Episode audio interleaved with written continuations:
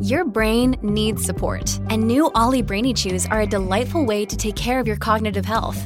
Made with scientifically backed ingredients like Thai ginger, L-theanine, and caffeine, Brainy Chews support healthy brain function and help you find your focus, stay chill, or get energized. Be kind to your mind and get these nootropic chews at olly.com. That's O L L Y.com. These statements have not been evaluated by the Food and Drug Administration. This product is not intended to diagnose, treat, cure, or prevent any disease. Hello, everybody. This is Marshall Poe. I'm the editor of the New Books Network. NBN listeners like to read books and buy them. So we thought we'd tell you that right now, our friends at Princeton University Press are having a remarkable site wide sale. You can get 50% off books, including ebooks and audiobooks, with the code 50, F I F T Y, at checkout until May 31. You can save some real money on Princeton University Press books. I encourage you to go there and check it out. Welcome to the New Books Network. Hello, everyone, and welcome to another edition of the New Books Network podcast on Jewish studies. I am your host today, James Nadell, and I'm joined by Dr. Kenneth Moss, the Harriet and Ulrich E. Meyer Professor of Jewish History at the University of Chicago. Dr. Moss's first book, Jewish Renaissance in the Russian Revolution, came out in 2009 and examined the works of Eastern European Jewish intelligentsia during the time of the Russian Civil War. His most recent book, which we will be discussing today, An Unchosen People Jewish Political Reckoning in Interwar Poland, which uh, was published last year uh, by Harvard University Press. Uh, as we will discuss, An Unchosen People follows the transformation of Polish Jewish social thought and political reason in the late 1920s up until the mid 1930s in the face of rising ethno nationalism and anti Semitism in Poland during that period. Professor Moss, welcome to the show. Well, thanks so much. Thanks, James. I'm glad to be here. Great. Uh, so I'll start uh, by just asking how you came to this study in the first place uh, of Polish Jewry in this 1928 to 1935 moment. Uh, why was it in this moment in particular that certain Polish Jews started to describe the situation, their situation in the region, as quote unquote futureless? Yeah, I think that's the, there's sort of two ways of answering that question. One is to say, of course, it wasn't only in this period, and it was even more the case in the much more obvious period of the late 30s after Pilsudski's death, after the Sanacja, his the, the, the inheritors of his movement, um, tack hard to the right to um, to try and draw off, you know, the, the support growing for the hard right. Um, obviously, it was there was a great deal of very grim thinking about the, the likely uh, unfolding uh, of, of, the future around Jews in Poland in those years. And in some sense, because this is a book that was interested in new forms of Jewish thought taking shape or efforts to think toward um, clarity about what might be a new situation taking shape around one, I actually discovered that the um, the much less viscerally threatening period before Pilsudski's death and the hard right turn of the Sanacja um, is more interesting. You know, is, is, it was a moment when a whole sorts of outlooks on the future uh, were to be found amongst Polish Jews, um, but um, a, a, quite disparate group of people, disparate in terms of their ideological commitments, their class background, their relationship to thought, intellectuals, but also ordinary people, um, uh, began to wrestle with um, much grimmer possibilities than the sort of muddling through toward some kind of political integration that I think was the general hope of most Polish Jews, and and why that period should have had the that um, that effect in in thought. I mean, I think I would, I think what's interesting about that period is precisely its mix of rather disparate uh, circumstances. I mean, you have a constellation of a real cultural complexity. Jewish Poles Poles of Jewish background, Jewish Poles, Polish Jews are Polonizing very quickly, although they remain quite internally culturally uh, you know varied. Um, uh, economic disaster, the economic disaster of the Great Depression hits Poland uh, relatively early and very hard. Um, uh, so all sorts of development hopes about development that you could kind of sustain through a good part of the 20s are suddenly called into question. Um, and uh, you know, in, in sort of waves uh, um, that get larger and larger, um, all sorts of rather uh, increasingly terrifying political phenomena look to be moving from the from the margins to the mainstream, and not. And I want to emphasize, not just or even necessarily primarily in Poland per se. Um, one important point that I that I you know that became uh, clear to me in part through the work of um, uh, Landau-Czajka and other uh, Polish uh, historians, but also through my own reading, is just how impactful uh, the rise, the rapid rise of Nazism in Germany was for Polish Jews who who cared to look beyond the specifics of that rise in a German setting and to ask how it is that that a movement committed to um, the total and violent undoing of emancipation achieved uh, could move from the margins to the center so so robustly uh, in a in a society in a, a polity with um, much higher institutional walls of both liberalism and socialist opposition than Poland could muster. So, um, and then and then a last dimension of this period that's so fascinating to me. And this is also particularly true of the early 30s more than the late 20s, um, is the sudden reemergence at an unprecedented scale, although never as large as it was hoped to be, of a very peculiar possibility of Jewish exit, which is, of course, um, uh, Palestine, which for for their own reasons, the British reopened to Jewish um, uh, immigration at a much higher level than had previously been open, although again much lower than uh, than could have met the the, um, the very robust demand. Um, and, and, in a moment when other options for immigration were uh, either legally and practically foreclosed or just essentially you know practically unattainable. So these all these aspects of the larger political situation to me make this period a kind of forcing bed for a growing number, not everybody, not necessarily almost everybody, but a growing number of Polish Jews um, to, to, begin thinking about uh, sort of what what first of all to seek understanding of the linkages of economic crisis, um, majoritarian nationalism, um, populism, democracy uh, as a claim on the state, um, uh, anti Semitic enmity, all of these things are growing in different ways, intermixing in different ways. And I was interested at the level of intellectual history in people who try to understand well, what, what are the relations of these things? Are they taking new forms? Are these new constellations? Um, uh, are, for instance, you know, are forms of um, enmity and rage in new parts of Polish society toward Jews? Um, are they simply a product of the Great Depression? Even if they are a product of the Great Depression, does that mean that they'll sort of they'll go away? When the depression subsides? Uh, what will happen in the meantime? These are kind of questions that emerge precisely in the framework of um, this unusual uh, uh, and confounding constellation of new phenomena. Um, so that's that's I think a place to begin that uh, answering that question. Yeah, and it seems uh, this uh, convergence of these various factors really sets this period apart from what came before. Uh, and I was wondering if you could put a fine point on the distinction in the enmity that we're seeing in this period to compared perhaps to uh, similar or um, uh, different uh, moments of anti Semitism in uh, Tsarist Russia or earlier in uh, the history of the Polish Republic. Well, one thing I want to underscore that I, I, I work hard to underscore in the book, and I mean, we'll, you know, one one will see what people think um, and what they and what they take away. But um, although the question of what is anti-Semitism, is it always effect or also cause?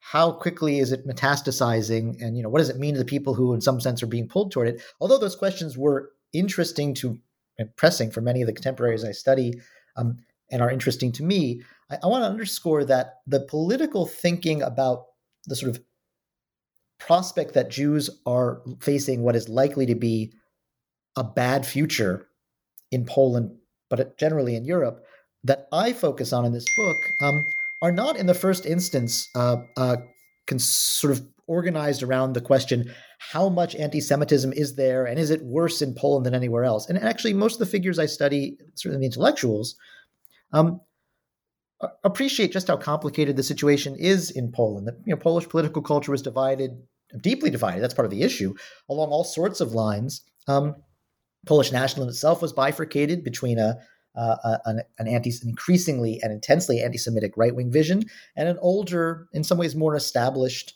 um, integrative vision that did have a place for Jews. Someone like Pilsudski kind of falls into that category, I think. So, uh, one thing I want to underscore is that the for the thinkers I am interested in, for whom I can kind of give some kind of account of the genesis um, of their worries, the worries in the first instance were seldom about intensity of anti Semitism per se.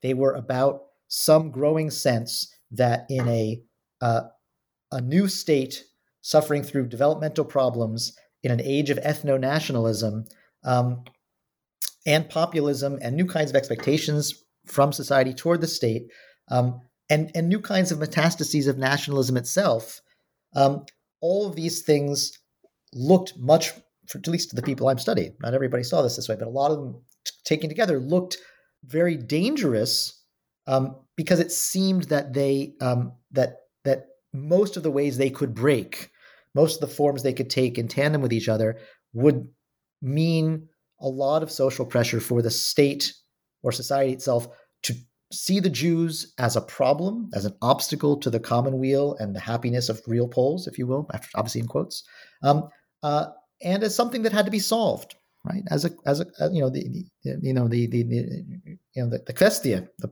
question, but also problem that had to be solved, and that's not simply in my the, the mind of my thinkers, and I think they're right about this. That's never understood primarily as a function of something like uh, the question how many of this or that um, members of this or that polity are deeply anti-Semitic as opposed to a little anti-Semitic as opposed to philo-Semitic, right? It had to do with a sort of sense that, and, and, and you can spin this out a couple different ways. So uh, several of the thinkers, the analysts I'm interested in, chapter four particularly, uh, you know, are are interested in not just the spread of anti-Semitism, but also in what we could call sort of inchoate political science um, forms of inquiry. Like, how many people, how large a minority do you have to have in the society that really does hate Group X for, you know, for the for the balance of control over the range of things the larger society can and can't consider doing realistically vis-a-vis Group X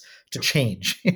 um, you know, uh, uh, uh, put, to put that less bloodlessly, when um, when the Zionist activist Alter Druyanov goes to Poland in late 31, spends about six months there, he, he spends a lot of time talking to different Zionist figures, and he reports um, a, a, sharp disagreement amongst the Zionists in Galicia, of course, historically the place where Jews were most a particular group of Jews were most deeply and fully Polonized between those Zionists and Zionist leaders in Warsaw. And the Zionist leaders in Warsaw are sure that the that even within Pilsudski's Sanacja, um, real anti-Jewish sentiment is taking greater and greater hold amongst some of the leadership and governing strata.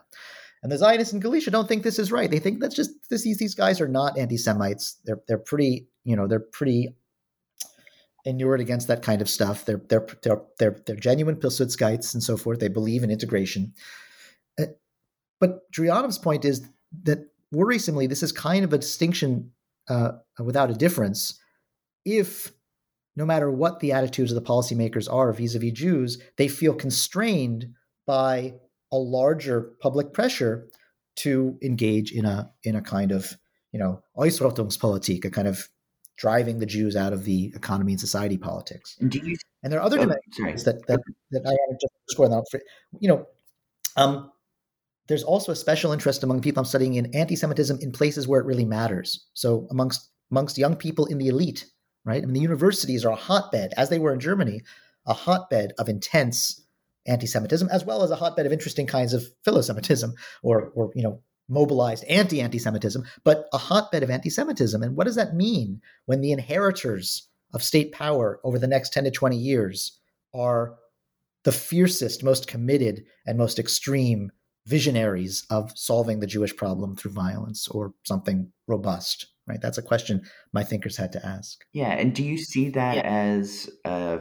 fundamentally new complex uh, as compared to, I guess, the uh, the functioning of the imperial state, for instance. I think what's you know a couple things are new. I think. I mean, in general, yes. My sense, for instance, of the of the Russian intelligentsia was that, um, and here I'm just following, you know, this is very, I think this is fairly clear. There, there certainly were robust and increasingly baroque versions of, of anti-Jewish sentiment in parts of the Russian intelligentsia, but on the whole, very clearly, um, you know, it, and this is reflected especially in what happens around in the 1905 revolution. Um, very clearly, larger and larger parts of the Russian intelligentsia and the whole realm of sort of educated society, just rec- had come to recognize that you know anti-Semitism was one of the one of the many forms of um, reaction in the arsenal of uh, a Tsarist authoritarian regime that they generally understood as as a, an obstacle to their own happiness. So, you know, um, the great, the late great historian Jonathan Frankel makes this point that that the violence of anti-Semitic, you know, the, the intensity of anti-Semitic violence in 1905, 1906 in many Russian cities, um, in sort of the great wave of pogroms, was off the charts, unprecedented relative to anything come before. But it didn't generate the same kinds of despair amongst many Jews because so clearly it was linked to a rightist counter-revolutionary project, um, and and it was so clearly counterbalanced by more and more of Russian society um, recognizing that this was that this kind of anti-Semitism was was part of the problem, not part of the solution. I think it's very different to think about the situation of a minority in a polity increasingly shaped by ethno-nationalism and committed from the get-go. And this is certainly not true only of Poland. We can think about a lot of other examples. For, for, for some very close to home in Jewish studies, um, a polity committed to the special needs, so called, of the real nation, whatever else it thinks about other citizens in its in its frame. And in that sense, if we want to look for um, a pre 1918 version that I wish I could have thought more about, I don't really say anything about it in this, but I think it's worth it's a it's a kind of frontier worth studying. I, I think we might want to look back to um, late 19th century Romania as a long term story of um, nationalists in power who um, just can't quite escape feeling that the Jews are a, a, a, real problem and and have to be treated as a as a socio-political problem. Although you can vary your views of how one ought to approach that. Mm-hmm. Let's turn to some of uh, these thinkers that you studied uh, and their process of, as you put it at certain points in the book, groping uh, for solutions in uh, the situation in Poland. Um, certain figures like Uriel Weinreich and Jacob Leszczyński and Chaim Grade come up time and again in, in the book. And I wonder if you could describe uh, some of uh, their analyses of the situation, uh, how they changed over the course of their intellectual life, um, and where else, to what other minority issues they looked to try to better grasp what they were experiencing. Yeah, let me. Um, uh, uh know, these are these are figures very close to my heart. I do want to also note. I mean, in some ways, it's interesting that our discussion, and this is close to my heart too, has kind of hewed to the let's call it the more formally intellectual history dimensions of the project, the kind of middle of the book. Um, I would want to note, sort of, and maybe I should have just take a big step back. How much the book is actually an effort to find forms of thinking happening not only in formal settings of inquiry, um, analytical journalism, sociology, if you will, but also amongst ordinary people. And what all these folks share, before I turn to some of these, you know, very these intellectuals that we we know something about, um, what the folks share, the folks I who kind of come into my viewfinder share is um, a twofold growing recognition.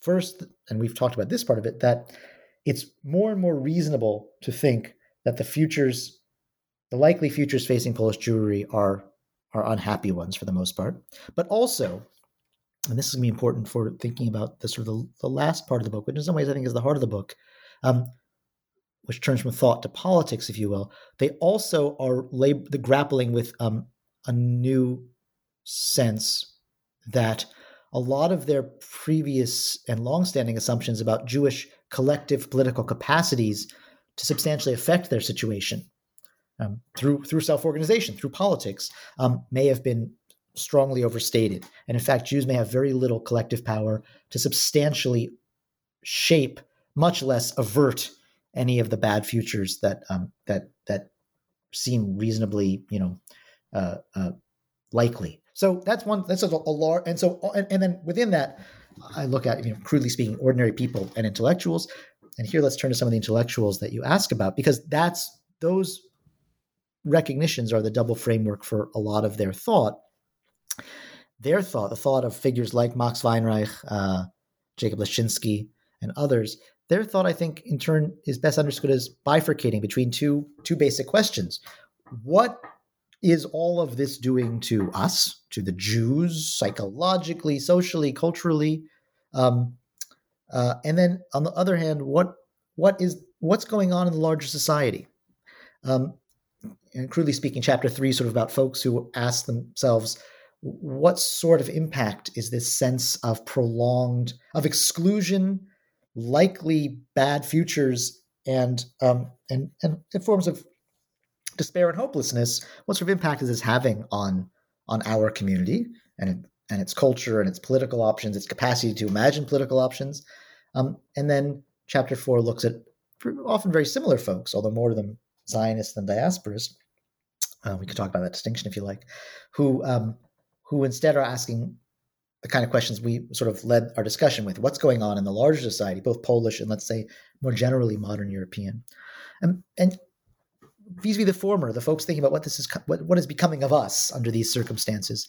One of the figures you mentioned was in some ways, you know, my kind of Virgil, if you want to evoke a very un-Jewish uh, intertext as I entered this uh, project. I spent a lot of time with him. In some ways, I had to leave him behind at a certain point because I think his thought limits itself to this question: What is going on inside um, Jewish the Jewish community? A Jewish community increasingly shot through with a sense of being targeted for um, extrusion. And this is this figure Max Weinreich, a figure uh, who is, you know, the great pioneer, certainly a great pioneer of serious uh, Yiddish linguistic philology, a person who, if he'd been left alone by history, um, would have devoted all of his life to what he started his life, his intellectual adult life with, which was um, um, intense Yiddishist effort of the sort that I focus on a lot in my first book. You know, he, he's a, um, a, figure who appears at the margins of my first book. As um, as a young man, he undertakes to translate uh, chapter nine of uh, Homer's Iliad uh, the Wine Dark Sea chapter, uh, and parts of the Gilgamesh epic into Yiddish. And, and what this reflects is uh, a wonderfully um, intense, but actually quite typical, you know, sort of Yiddishist vision that Jews have it in their hands to define who they are as a nation. The nation is a general regulative concept here, albeit in a very progressive mode uh, that doesn't have to do with statehood, but has to do instead with forms of um, taking one's traditional culture and cultural inheritances and turning them into new secular forms of human creativity in one's own language, et cetera, et cetera. Right. So, you know, this is his he's the he's the founding figure and guiding figure of the YIVO Institute. But then at a certain point, as Barbara Kirshenblatt-Gimblett and others helped us understand really already about, you know, 20 years ago, uh, maybe more, he, he takes a hard turn toward a strange sort of um, project of self-retraining in um, in uh, uh, social psychology.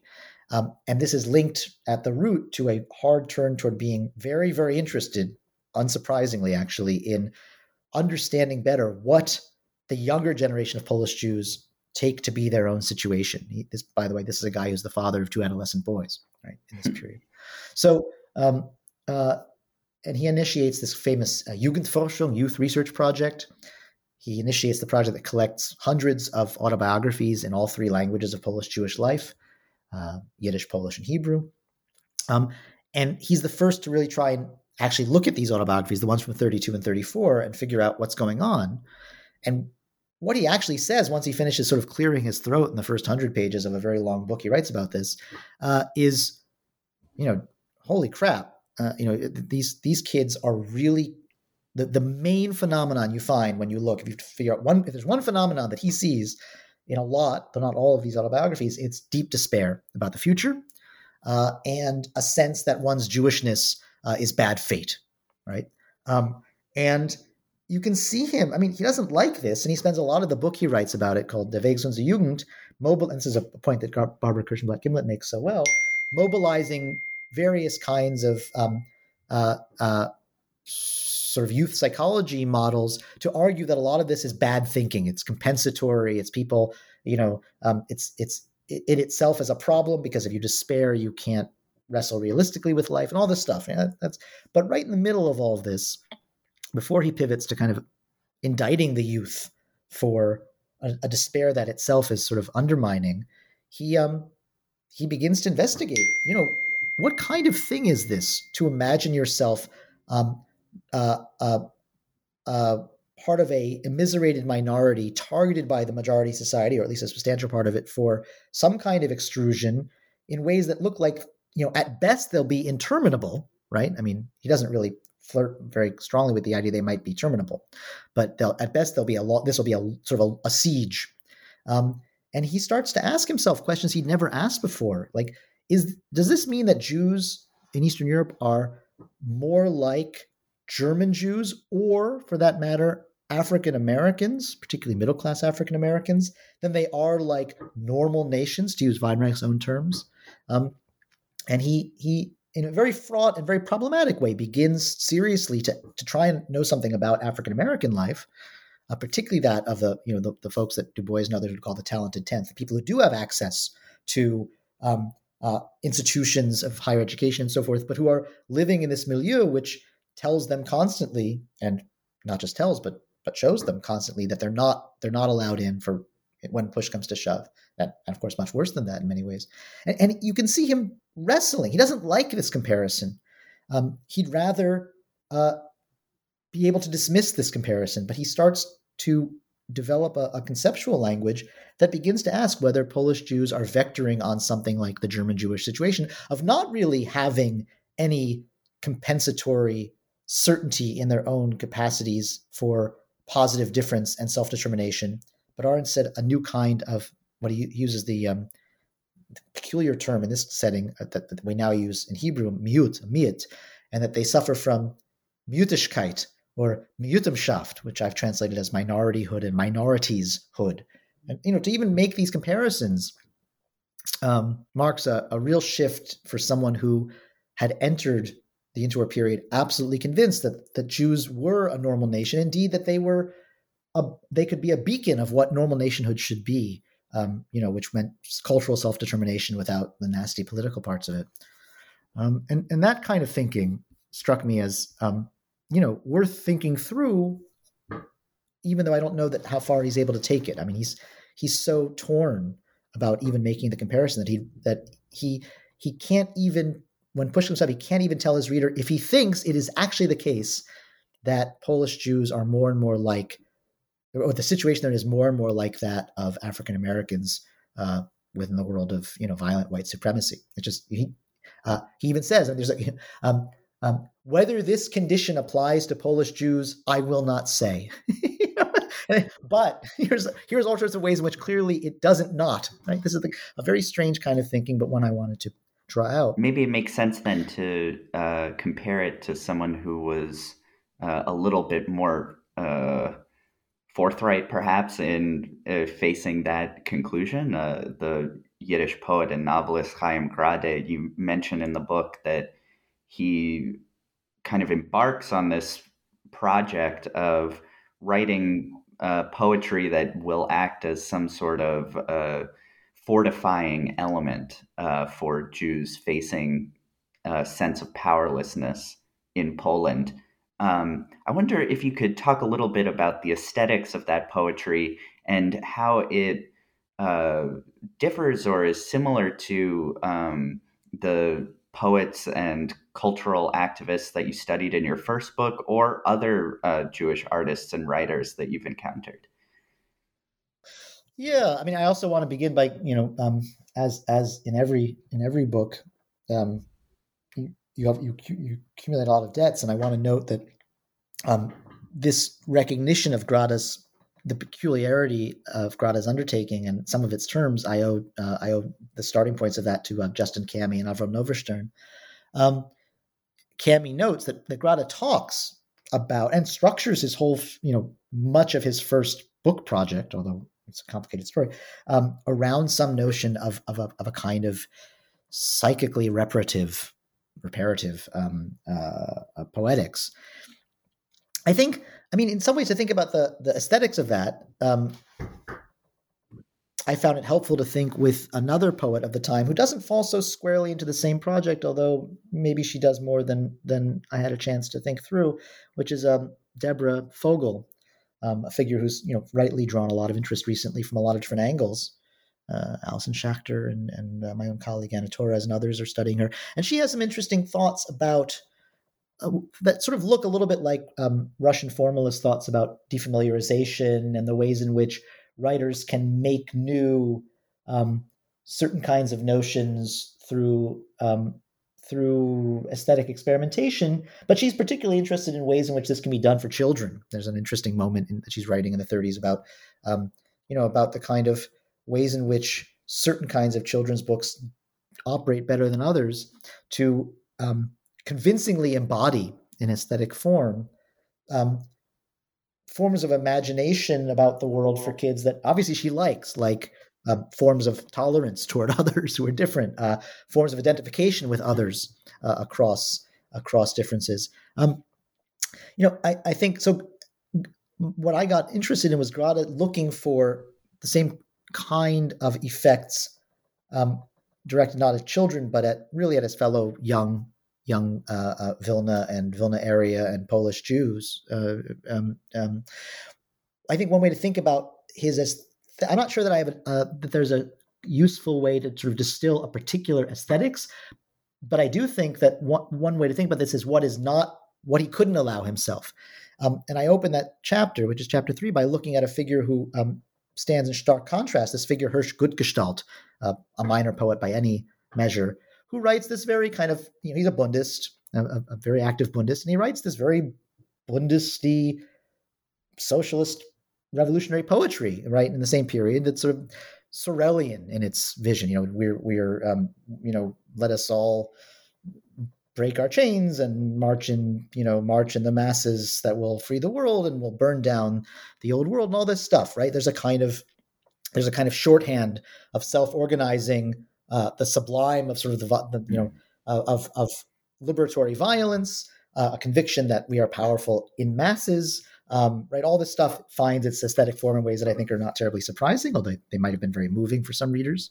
Um, and you know, Grade shares the same politics. He, he's a you know he's clearly, broadly speaking, at least a lowercase s socialist. He understands human freedom and human oppression in terms that make sense in a broadly Marxian frame but he just doesn't think that Jews should talk themselves into the foolish notion that they as a group are going to have any kind of real impact on where all this, what he calls the Weltkatastrophen, are going.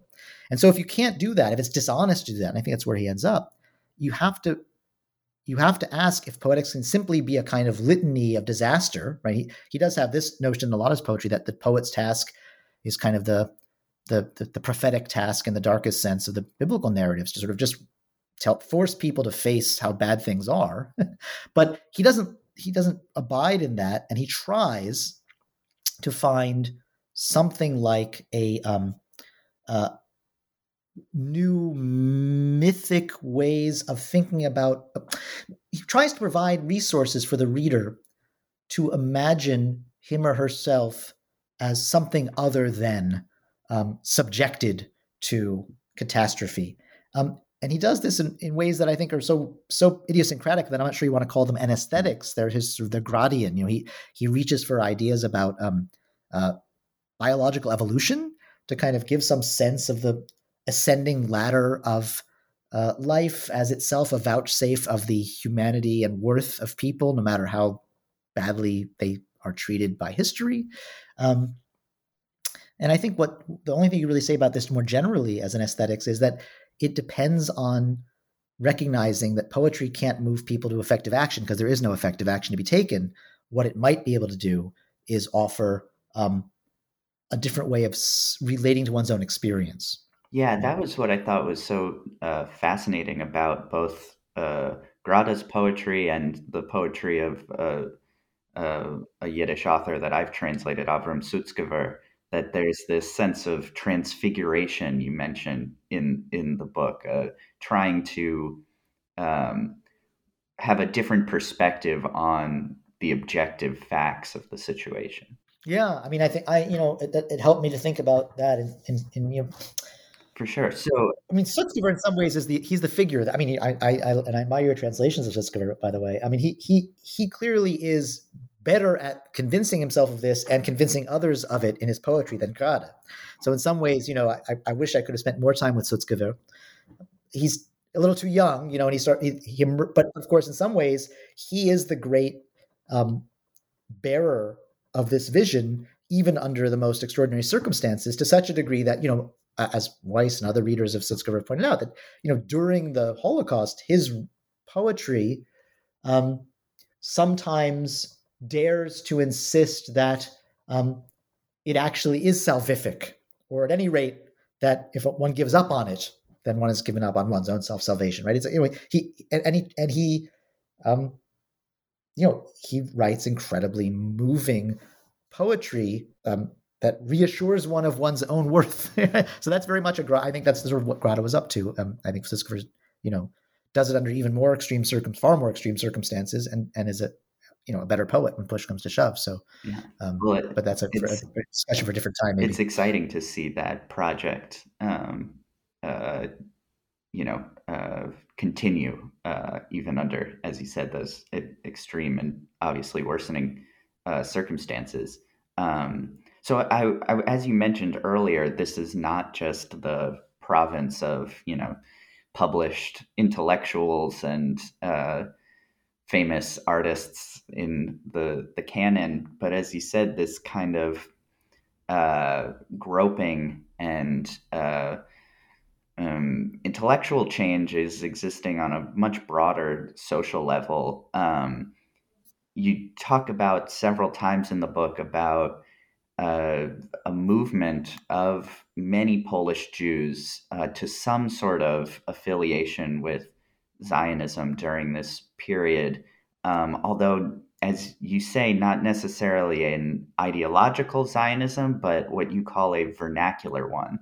Uh, could you talk a little bit about that distinction? What did it mean to be a vernacular Zionist? And uh, in what ways were Polish Jews both uh, interested in uh, Zionism and wary of it at, at the same time?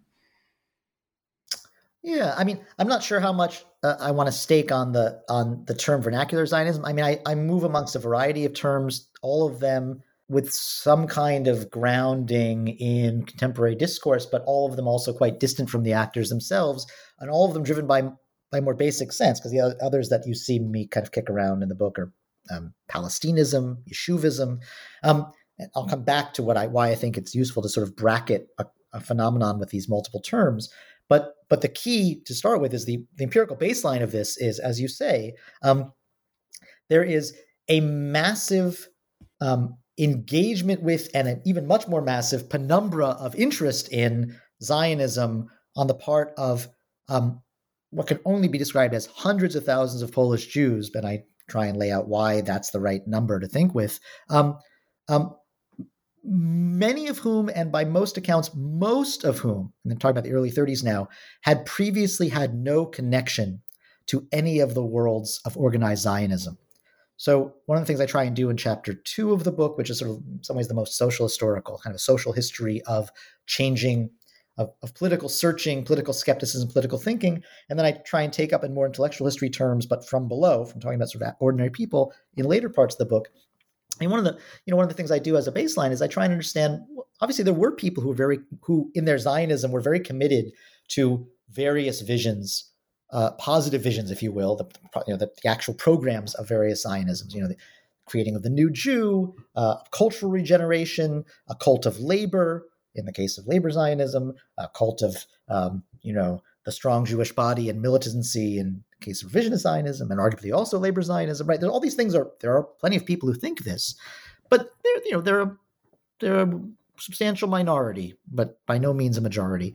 And then suddenly you get this influx of folks in the 30s, and all the evidence all the evidence shows that a substantial majority, or at least a plurality of them, had never had connections to Zionism before. So there's a poll of members of the Hechalutz movement in 1932. I have to try to remember exactly. Yeah, 32, I think, which finds that 60% of the members had never had any connection to any of the institutions of organized Zionism before Hebrew schools, Zionist organizations, Zionist youth groups. Um, and all of this is is played out in all kinds of qualitative sources as well. So you have this wonderful uh, autobiography by a, a young man who complains that he wants to make, and he's like, I'm quoting, he wants to make Aliyah to, to Eretz Yisrael, to the land of Israel. That is, he, he's thinking he's a real Zionist. But all his friends who've joined the movement just want to, and again I quote, emigrate to Palestine.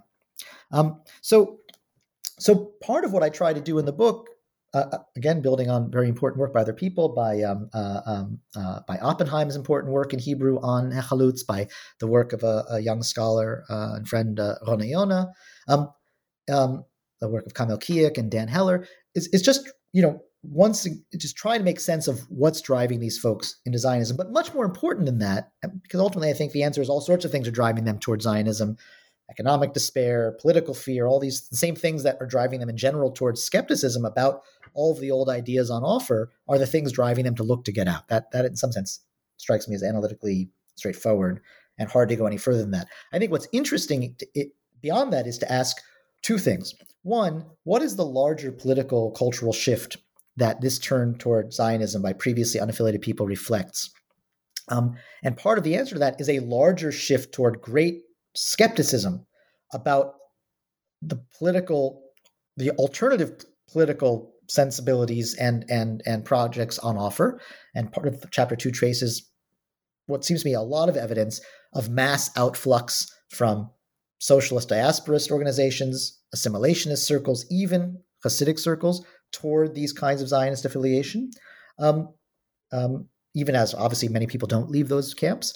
And then beyond that, I try in chapter five to think to think phenomenologically, if you will, and sociologically about what I think of as a new culture of inquiry, in which more and more people are increasingly skeptical about all of the versions of all of the mythic sensibilities on offer on the part of all of the different competing Jewish political programs, including Zionism. One of the things that really was important for me was to find in the shlichim sources, the sources of um, uh, uh, you know uh, emissaries sent by sent from Palestine or sometimes mobilized locally by organized labor and kibbutz Zionism to get a handle on all these young people flowing into the Hachalutz movement and, and, and, and to guide them toward proper ideological sensibility. And one of the things these shlichim, the more discerning amongst them, are struck by and report on in interesting ways, in complicated ways, but clear ways, is how many of the young people who've joined the Zionist movements that they're looking at are not only not convinced of, not given over to Zionist visions of self transformation and all the sort of, you know, all the singing and dancing, um, literally and figuratively, but um, but are actually quite skeptical of those coming to Zionism with questions. They're not just desperate nor are they ideologues. They have questions. And one of the things is, that I found in source the, some of the few sources that let us go more sociologically and phenomenologically more more deeply than that is young people recognizing exactly the same thing, saying, "Look, the number of people who really believe in any of the um, the full fledged programs and myths is declining, and it's small. Most of the people in any of the political camps, at least the young people, are asking questions. They they know that nobody has any good answers." at least Zionism, this comes back to your initial question, gives them some shot, get, lets them get in line for a possibility of getting out. And even when they join these Zionist organizations, they are asking questions about what, uh, if anything, is true in the in, in, Zionist claims about the Yishuv, Palestine itself, Jewish life in Palestine itself, as different and better, if one can get to it, uh, than what probably awaits an individual Jewish young person uh, in the European diaspora. Uh, and those kinds of sensibilities of looking for real information, asking skeptical questions, thinking practically about what uh, resources are available to you to change your your circumstances. Those strike me as, um, an, I mean, I think they're a very important part of a shift in the political culture, um, and they're very much at the heart of and found within and driving um, uh, this strange and interesting expansion of engagement with Zionism. It's really fascinating to hear you talk about this kind of uh, thought pattern that seems to transcend the political silos that I think uh, the historiography sometimes places different Jews in Eastern Europe. You know, there's books about Bundists, there's books about Zionists, there's books about uh, diasporists, all of these things, it seems to me more difficult to see uh, the people who are moving in between these camps or are mm-hmm. trying to uh, are elaborating ideas that uh, are not as easily categorized in in any one of them. I wonder what is the what is the uh, process like, the methodology of finding that sort of uh, supra political uh, uh, sort of thought. Um, or maybe maybe interstitial yeah, interstitial you use in the book so yeah. is did this start as a book about one political camp and then you realized it's eh, the the pattern is everywhere or did you do you just try to look everywhere it's the latter it didn't start that way at all it started as a book that i mean i suppose it started with some presumption of a, of of the value of looking across multiple. I never thought to myself, I want to write about the ists, mm-hmm. the this ists or the that ists uh, in this book. Whereas, you know, my first book, when push came to shove, I mean, I I knew I wanted to write about Hebraists and Yiddishists, you know, like, uh, uh, um, uh, and then I discovered, I, I think I discovered that that period was a particularly interesting place to think about them and what they were trying to do. Um, but in this case, you know, I, I the book started as a um, with a very broad gauged and very cultural historical question how did East European Jews in the interwar period living in new nation states wrestle with um, sort of the cultural horizons that the nation as something that might include them but also might exclude them would mean for them. It was something very cultural historical like that. It took me a very long time to realize that my interests actually lay in um, new forms of thought about one's political circumstances and about how to understand the world um, uh, uh, of uh, a world of political possibilities and dangers. Um, and and there was no there was no um, sort of aha archive where I, I found all my answers, and it took me a long. I mean, is, we all have excuses for why it takes us so long. Those of us that take so long, uh, but you know, I think my excuse, insofar as there's a legitimate one, is it really did take a. You know, this was a, a research process that involved gluing together lots and lots and lots of tiny pieces. I mean, really is a mosaic of sources.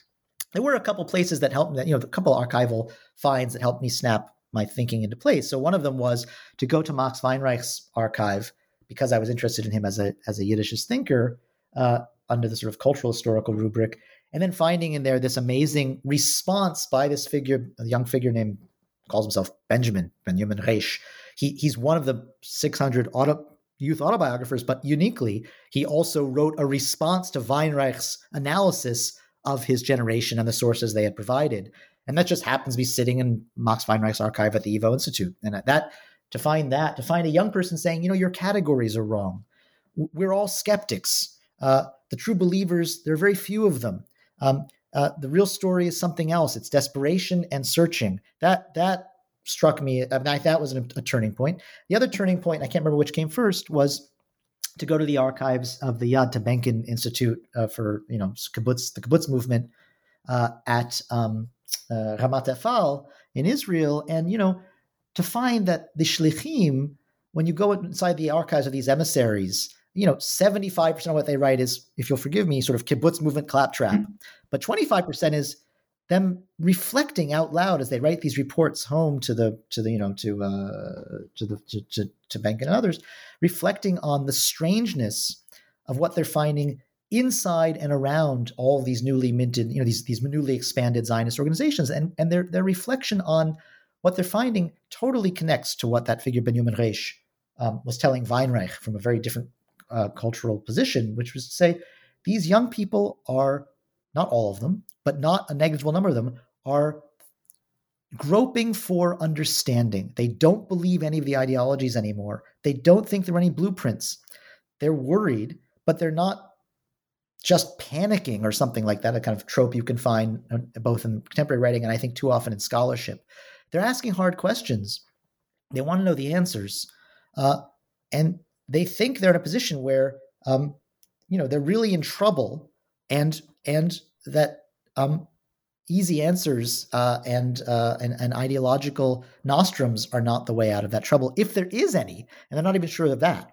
So that you know, to discover that to me was really important. Um, and it you know resonated too with uh, with uh, our own circumstances today.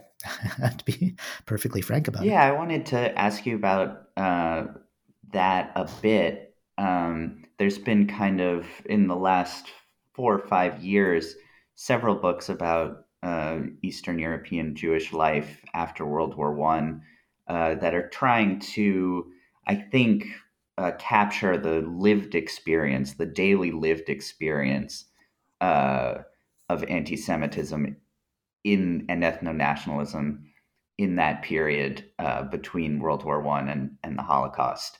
Um, uh, several come to mind, including uh, Elissa Bemporad's uh, Legacy of Blood, um, Jeffrey Veidlinger's recent In the Midst of Civilized Europe. Um, and I wonder, uh, do you have a sense of this uh, set of books as a trend in the historiography or that it will be viewed as such in retrospect?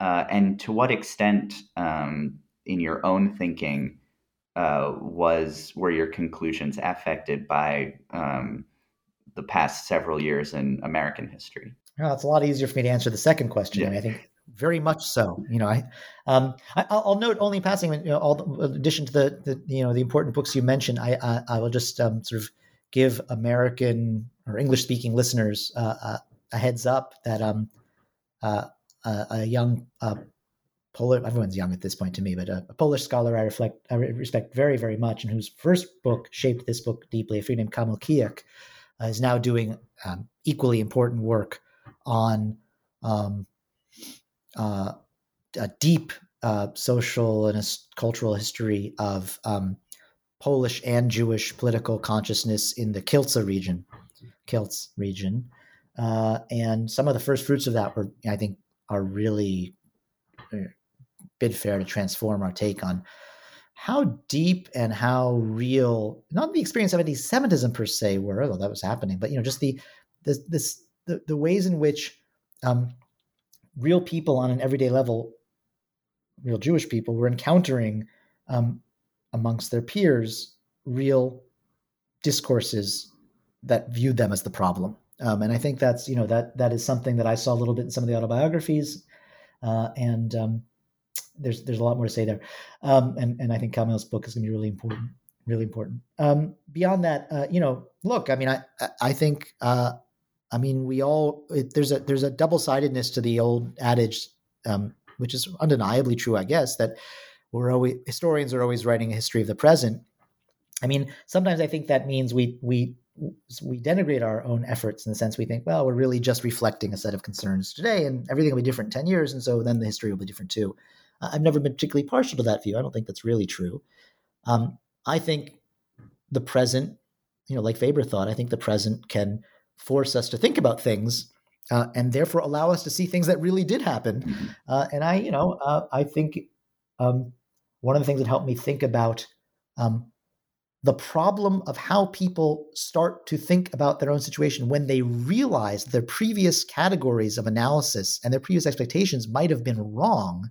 That problem was brought home to me by by the ways in which we, I think, have all discovered that whatever our politics. Uh, you know, a lot of expectations coming into this decade uh, or the, the, last 10 years have been we're forced to reconsider. We're forced to reconsider things like how fast do politics of enmity um, reshape political life? Um, how strong are liberal institutions uh, of rights and tolerance? These are questions that you know um, we're not imposing on the past. They're they're imposed on us by the present, and when we go back armed with that, we start to see things that I think really were there. So I, I unapologetically and unhappily, much rather not have been forced to think this, I would say that the, the, you know, the era we're in, not just in the U.S. but globally, has very much forced, you know, helped me see these things. Although I also want to underscore the differences. And I also think, you know, the the world of middleman minorities in newly developing nation states is a different, is a particular kind of world. Um, uh, and I don't know that the general sociology of um, sort of the politics of rage, hate, and enmity that we now live with goes all the way. I mean, fits entirely with the situation I wanted to study. Um, but it helped me see um, that you could have a sort of history of thought groping or looking for new purchase because its bearers feel, recognize, and feel strongly that their previous categories have proven inadequate to their situation. Mm-hmm. And we sort of we see in the final chapter that this uh, um, this groping that you're discussing uh, goes so far as to place uh, Jewish communal or national life in the future as an almost secondary concern to just uh, survival. Um, and I was wondering if you could uh, describe what you think the consequences of that uh, conclusion uh, were for Jewish collectivity at the time, certainly, and maybe subsequently, um, if there is any uh, effect of that particular uh, mode of thought in that moment uh, that it had on yeah. Uh, subsequent conceptions or models of Jewish collectivity. Yeah, I, I mean, it's hard for me to answer the second. It's a question that's been raised to me a number of times, and I, you know, um, in, in, a number of different formulations. One of the most um, wrenching and interesting those formulations. I, I, think Scott Ury asked me this years ago, and um, uh, uh, um, uh, um, uh, Siona, whose name I'm blocking, uh, uh, your fellow um, uh, uh, graduate student in Jewish history uh, at Harvard, asked me this question: Is you know, um, um, did did those who left Poland for Palestine under these circumstances did this kind of um, um, non-ideological, let's call it yishuvism, did it breed greater political decency when they got there? um, uh, vis-a-vis Palestinians and Palestinian aspirations and rights? And I have no answer to that. I, my sad gut sense is that it probably didn't. I mean, not, not certainly not systematically so. It may have done the opposite. I mean, the, you know, the um, there's a very interesting and um, uh, you know, kind of um, uh, unsettling uh, moment in a very interesting Palestine travelogue by this figure named um, Yosef Chernichov, um, uh, a longtime diaspora uh, territorialist, uh, but with a complex relationship to, to, Zionism. And he goes in 33, and one of the things he finds is, and he notes, um, is uh, sort of hard right politics about you know expelling Palestinians and this and that um, um, taking shape amongst some of the recent migrants. Now, conversely, you know, a figure like um, uh, figure I discovered late in this project, a really fascinating figure named um, uh, Lockerman, uh, who's sort of a, a kind of zealot of, uh, of, of, of, progressive communal activism in, in Vilna all through the 10s and 20s. He's sort of active in every organization working to better Jewish life on the ground. He's a very committed Yiddishist, um, but he ultimately decides to leave for Palestine um, for the sake of his family. Um, his son Ezra Lahad will later on become uh, both very much inside the Israeli secular Zionist uh, sort of mode, uh, I guess lifelong military career, but also a very committed um, Yiddishist by his own lights and a kind of scholar of Yiddish theater. Um, and and and Lahad writes shortly after the war uh, about why his father made this choice, and he says, "Look, my dad just saw no future for us um, in Poland, and for him, this was a terribly wrenching." Um, and and you know in many ways very sort of self-destructive undertaking because he basically left behind all of his cultural hopes to come to Palestine.